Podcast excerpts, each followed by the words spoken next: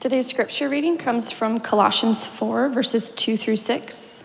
It's also printed in your bulletin or on the screen behind me. Continue steadfastly in prayer, being watchful in it with thanksgiving.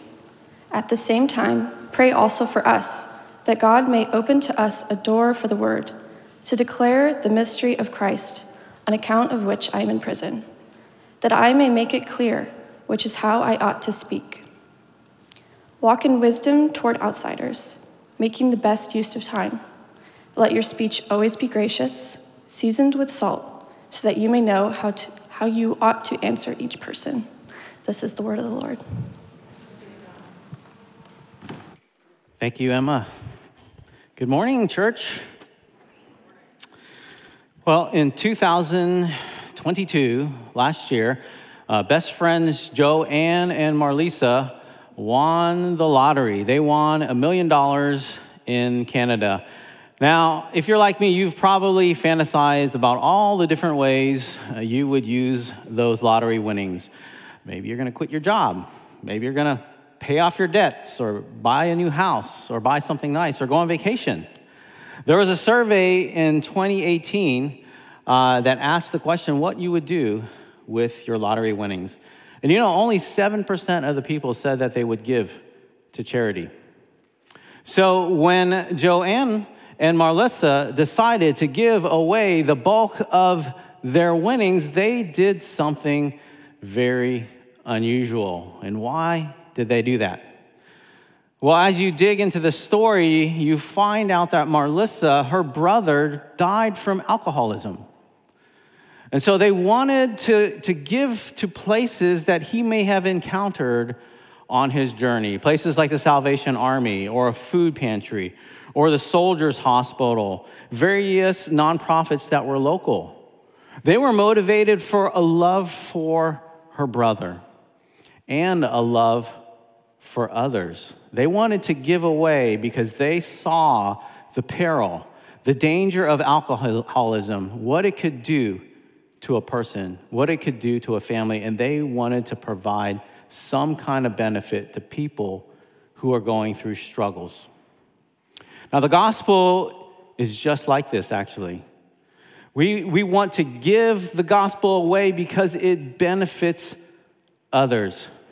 But unlike lottery winnings, the gospel doesn't run out. It doesn't run out. You know, when Joanne and Marlisa, they gave away the bulk of their lottery winnings, they didn't really have anything left. But when we give away the gospel, it actually deepens. It actually grows within us. Think about this. If you were to win the lottery, if you were to, to have trillions and trillions of dollars, and I'm saying if you win in an infinite amount of money, I'm sure at some point you would decide to give some to your family, right? You would decide you would then give it to friends, coworkers. You may even, if you had that infinite store of money, think about giving it to your enemies, people that you don't like. The gospel is like that. We have an infinite store of the good news of Jesus Christ, and we don't run out of it when we give it away. In fact, what we have in the gospel of Jesus Christ is something to give to people that is so much better than lottery winnings. We have the words of life. We don't give away a philosophy, we give away a person. That is Jesus. That is Jesus. And so, how do we give away this gospel? I want us to think about how the gospel truths have been operating in Colossians. We're coming up to the end of the book now.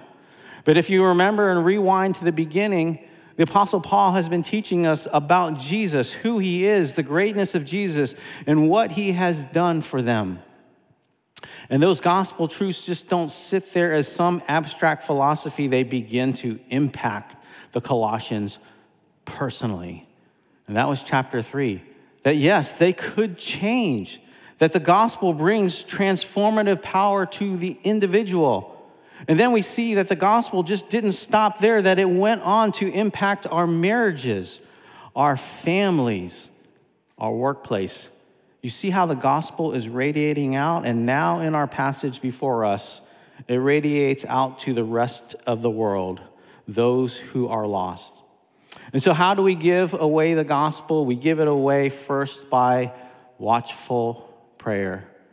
And then it is followed by a wise walk and winsome words. Watchful prayer followed by a wise walk and winsome words. And we see this watchful prayer in verses two through four. Watchful in prayer with thanksgiving. That word watchful should bring to mind Jesus in the Garden of Gethsemane before he was betrayed.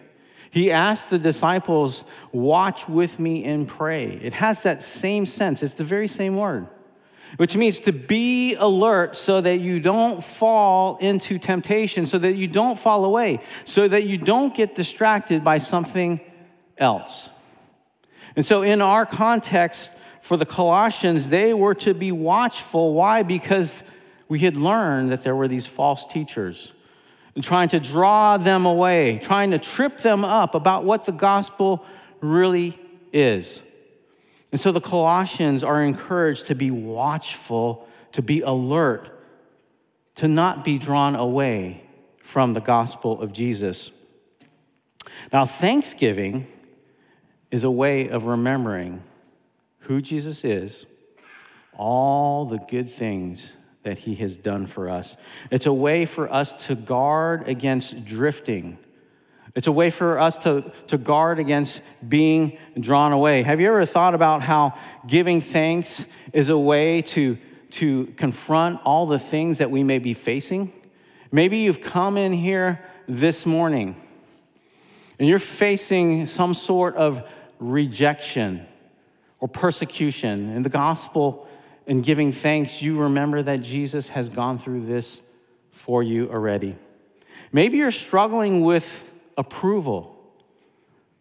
And the gospel reminds you that you are approved and eternally loved by the God of this universe.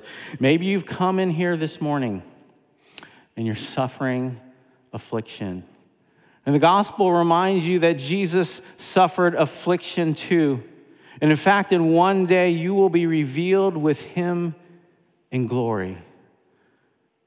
Giving thanks is a way of remembering the gospel, the good deeds of the gospel, that Jesus is delighting in singing over you right now, that he's rejoicing over you. The scripture says that you, if you are in Christ, you are the apple of his eye, the special focus of his attention. Giving thanks is like an antidote to all that ails Christians. It's a way of preaching the gospel to ourselves. You know, honey is a little bit like this. You know, in the old days, they used to, they used to use honey for everything, right? If you had a sore, they would put honey over it. If you had a sore throat, you would take honey. If you were coughing, you would take honey. If you had a stomach ache, you would take honey. Giving thanks in prayer is like honey, it's the antidote to what we are facing, the trials that we are facing. And we do that through prayer. Well, the Bible tells us what to pray many times. It tells us how to pray. You heard this exactly this morning when Brad was giving our intercessory prayer. We even get some of the why about prayer in the Bible. Because you know that what, what we probably don't get is we actually don't get maybe how does it actually work? How does prayer work? And I think this is probably at the root of some of the reasons why we struggle so much with prayer. Not only because of unbelief, not only because of busyness, but sometimes we struggle to know how does prayer work? How does the intersection of God's sovereign will intersect with my will? And we tend to teeter between maybe a pagan approach in Paul's day, where when you prayed, you summoned the gods on your behalf and they jumped into action for you. They went to work for you.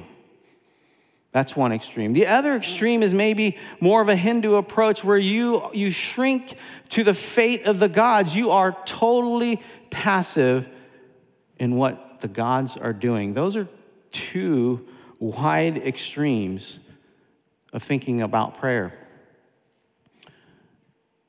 Some of you may know Eugene Peterson. He is the pastor's pastor. He has since passed away. This is how he came to understand prayer, and he does it in a very strange way. He does it through understanding uh, Greek verbs, the voice of Greek verbs. There are three of them to know about there's the active voice, the passive voice, and the active looks like that, that pagan approach where we get the gods to work for us. And the passive is where we, we are just going along on a stream of what they're doing. But then there's this third voice called the middle voice. The middle voice. And it's where we participate in the actions of another. Prayer is the middle voice where we are involved in the action and we participate in the results, but we don't originate it, we don't control it, or we don't define it. And so, when it comes to prayer and giving the gospel away, which is what we're talking about this morning, we have to have this understanding that we participate in the actions originated by God. You know, there's a hyper Calvinistic view about this, which is like the passive view. That, that God is sovereign, He's going to save them anyway. Why do I have to pray about it? Why do I have to do anything? And then on the other end of the extreme is the totally active approach. I, I have to do something, I have to pray, otherwise, they won't come to Jesus. The middle way, the middle voice, is that we pray because God is at work. And he works through prayer and he works through witnessing to bring people to faith in Jesus. That's what we see in Romans chapter 10. How will they believe if they don't hear? So somebody has got to bring the word of Jesus to them. Some people would argue, well, God is sovereign. Why should I pray? That actually is the very reason we should pray. If God is not sovereign and in control of salvation, then why pray at all? He doesn't have the power, he doesn't have the capability to do anything about it. But because God is sovereign, because he is gracious, because he is loving and he has patience, that is the reason to pray that he has the power to convert anybody. And so, this is a wonderful truth that we've got to get a hold of. You know what it means? It means that person in your life, think of this one person in your life that you think they will never come to Jesus. Not that person. A sovereign God says, Yes, I can save anybody. Think of the Apostle Paul persecuting the early church, murdering Christians, saved by the grace and power of God. And so we ought to pray with this middle voice, knowing that we participate in the actions of another. That is God who is at, already at work. And we also ought to pray knowing this that when we give the gospel away, it's not our clever words that initiate some kind of action. We're talking about bringing the spiritually dead to life. We're talking about opening the eyes of the blind. We're talking about softening a hard heart. None of us can do that.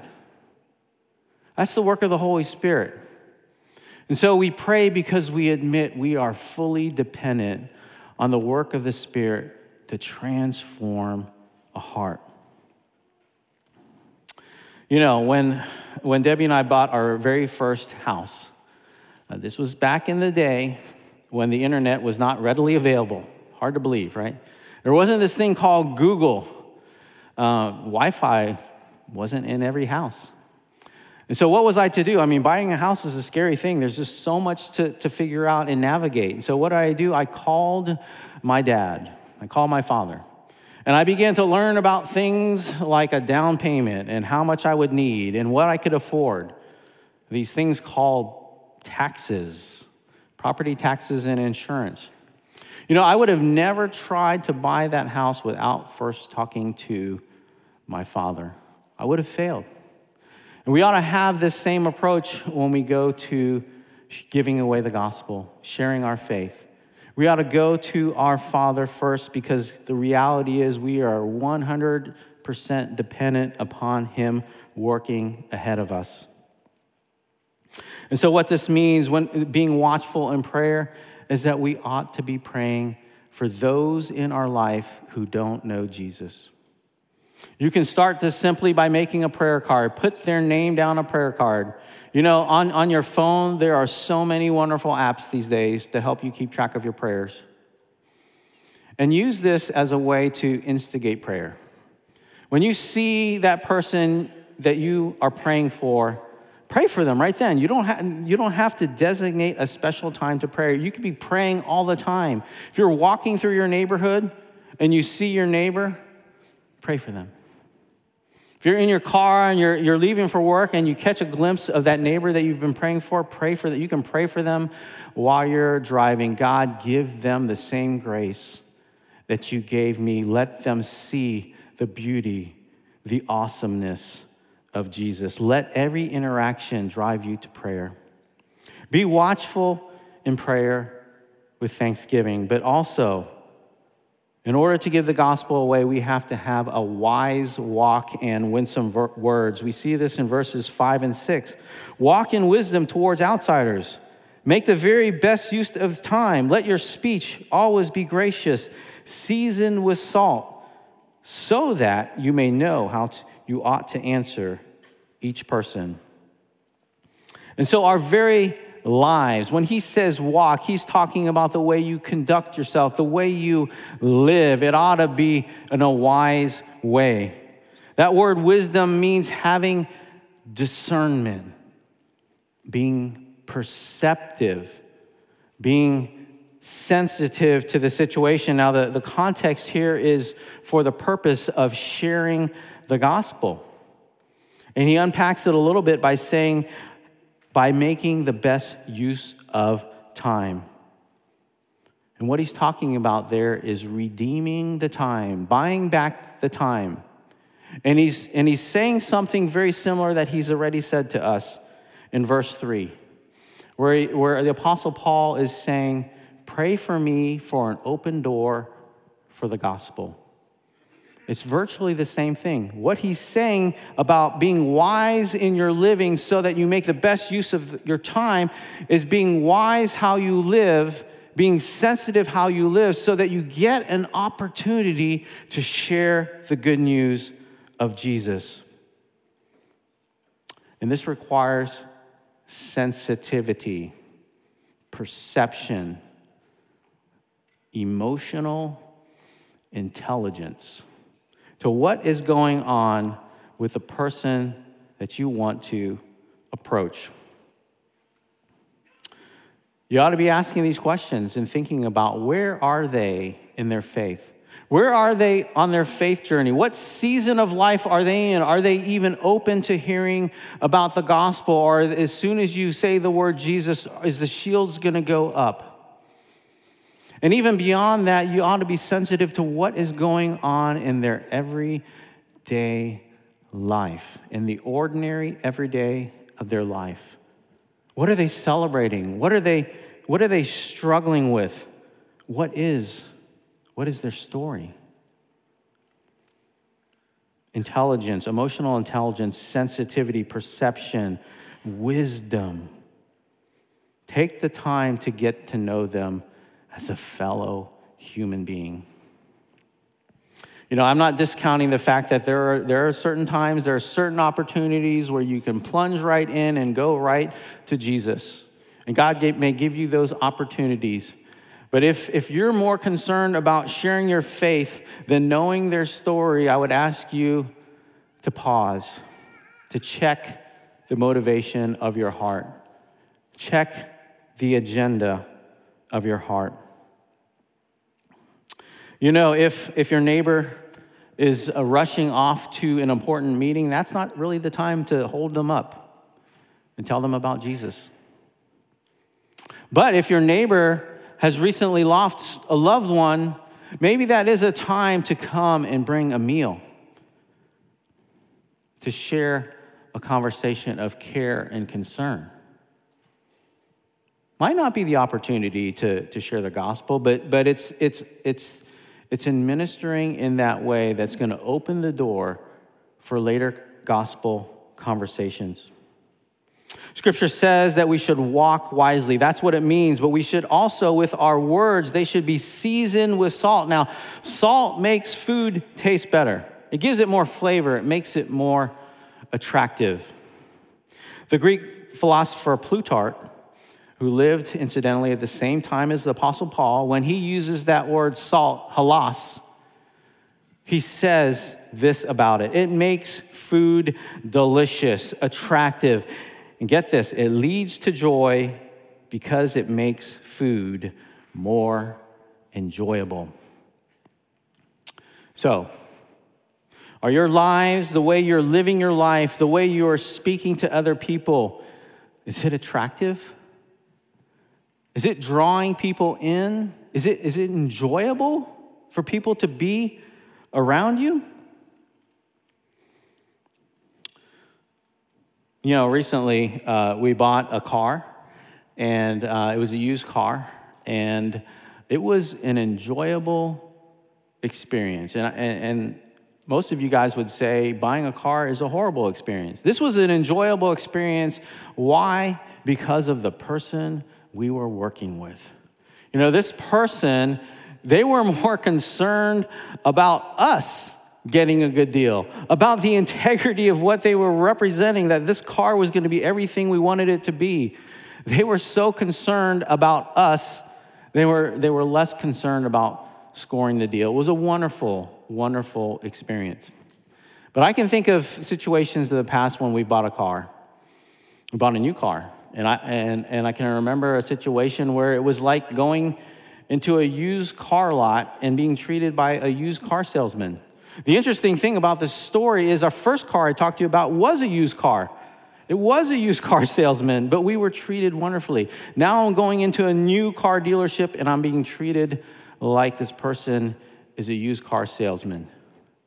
And I think you know what that means. They were more interested in scoring a great deal for themselves. They were more interested in their agenda than me. They, we had this feeling like we were being handled, like there was something going on. You know what happened is we got to, you know how this goes if you've bought a car. You get into that room and there's all this negotiation for hours, and then you get all the paperwork ready, and you're about to sign the deal, and someone comes in and they says, "Hold on a second, we read your odometer wrong on your trade-in, so we've got to make an adjustment to the price." just a few thousand dollars. We can just change that and then go on with the deal. Well, that spoke volumes about what was going on. Their actions, their words jeopardized what they wanted to do, their agenda. And so, are your words, are your actions jeopardizing, undermining the gospel of Jesus Christ? Do people not like to be around you? Are you boastful? Do you talk down to people? Are you critical all the time? Are you that one neighbor on your street in your neighborhood that no one wants to live near because you're too demanding? You're too critical and complaining? Does your social media draw attention to maybe your tribe, your politics, or your sports, but it's pushing people away from Jesus? Or is your life a picture of what we saw in Colossians chapter 3? That is a life of grace. Putting on the clothes of Jesus, compassion and kindness and humility and forgiveness. Are you enjoyable? Are people drawn in to want to know more of your story because they're looking at your life and they're blown away? The gospel is not only the message that we give away, but it shapes how we give the message away. And we can undermine the gospel by our very words, by the way we live, by our very character. You know, perhaps the greatest thing you can do to share the gospel is to share your weakness. You know, everybody on planet Earth actually has this in common. It's the one point of commonality that we share with everyone that we are broken by sin, that we don't have it together. That yes, at times we are like those hypocritical Christians. We say one thing and we fail so many times to live up to what comes out of our mouth. To remember that we are sinners saved by an extravagant grace. D.T. Niles, Daniel Niles, was a pastor in what is now Sri Lanka. You may have heard this quote. He says this Evangelism is one poor beggar telling another poor beggar where to find the bread. We should never forget that the thing that separates us from the lost is the extravagant grace of God. That's the only thing. It's the only thing. Well, the reality is, we, we all fall short of giving away the gospel. We struggle with this. I know that I have struggled for years with this. Uh, I, I've given the gospel away because of guilt. I have given the gospel away out of duty. I have done it out of ego. Ego. I remember a time when I was uh, a young believer in college and it was weighing heavy on me. I was told that I needed to give away the gospel, to share my faith, and, and it weighed so heavy on me that I thought, you know, today I'm going to share with two people. And so I, so I got up the courage and I went and knocked on doors and shared it with two people. Thankfully, God redeems it even if we do things out of duty, even if we do things out of guilt. What was in my heart and what was in my head is that I had to do these things for Jesus. And you know, this guilt, this duty, even ego, these motivations, they're not sustainable. They're certainly not honorable to God. When we look at the lives of the apostles, giving away the gospel even to the point of death, what is it? What is it that motivated them to do it? Well, our motivation will start to shift when we see that it's not doing it for Jesus, but, it, but it's the fact that we get to do it with Jesus, that Jesus is already at work. He's already at work drawing people to himself. We get to join in with him participate in the actions of Jesus already at work. Thankfully, Jesus is not sitting around waiting for the church. You know, I think the greatest struggle when I consider my heart, perhaps you may, may feel this as well, when it comes to giving the gospel away, the issue in my heart is a lack of love. You know, we do what we love to do. We pour into what we love to do. We invest time and energy and money and effort in the things that we love to do. And what I'm talking about here, you can see in the life of Jonah. Jonah, at the very end, when he was called to preach the gospel to the people in Nineveh, he was so much more concerned about that silly plant that it gave him comfort and security and pleasure. That's what mattered most to Jonah, not compassion for the lost. And so, uh, what it points to is that I need to get more of the gospel into my hard heart. Pastor Jack Miller says this. He would take that quote I told you earlier and he would say it this way Evangelism is one hungry beggar eagerly eating the bread and being changed by it, and then telling the other poor beggars to eat the same bread. I need to eat that bread of the gospel. To be amazed by Jesus, to be astonished by his beauty, and to be changed by it, and then to tell the other poor beggars to eat of that same bread. I need my guilt to turn to love. I need that duty to turn to delight. Only Jesus can do that in my heart. You know, there's a narrative in Luke chapter 7 that kind of captures what I'm getting at here. In this story, uh, Jesus is invited to the home of a Pharisee named Simon to eat a meal. And there was this woman who went along, who heard that Jesus was there. And what did she do? She was like a parasite. She was at Jesus' feet. She, she couldn't stop crying. And she's wiping his feet with her hair. And she can't stop kissing his feet. She can't stop anointing him with oil. And the Pharisee is getting fed up with all that is going on. It's like she's ruining the party here. This is what, this is what happens.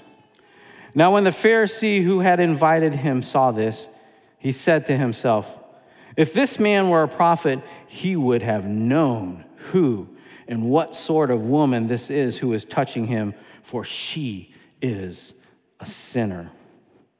And when Jesus answering said to him, Simon, I have something to say to you, and he answered, Say it, teacher. And Jesus launches into this parable. A certain moneylender had two debtors. One owed 500 denarii and the other 50. When they could not pay, he canceled the debt of both. Now, which of them will love him more? And then Simon the Pharisee answered, The one, I suppose for whom he canceled the larger debt. And Jesus says, Yes, you got it.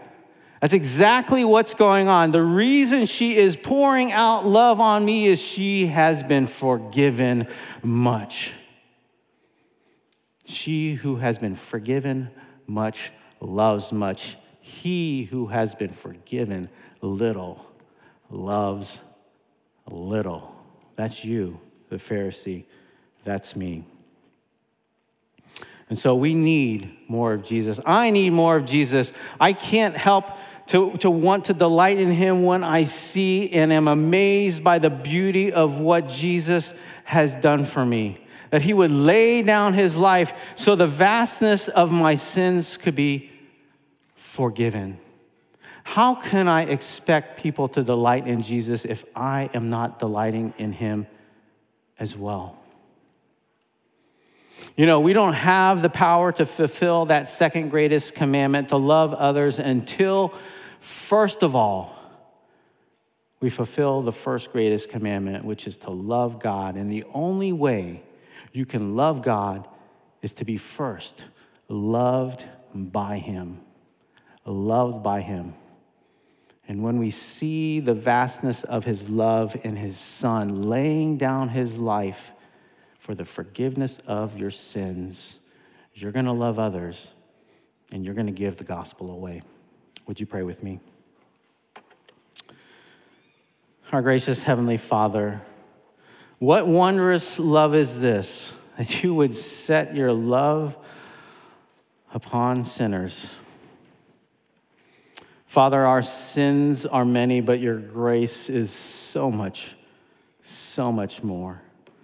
Help us, Lord, to be amazed and astonished by your beauty, to see more and more that Jesus is beautiful, that he is majestic, that he is loving and gracious. Lord, let that transform our hearts. Let that motivate us to share the good news of Jesus. And we ask this in his name. Amen.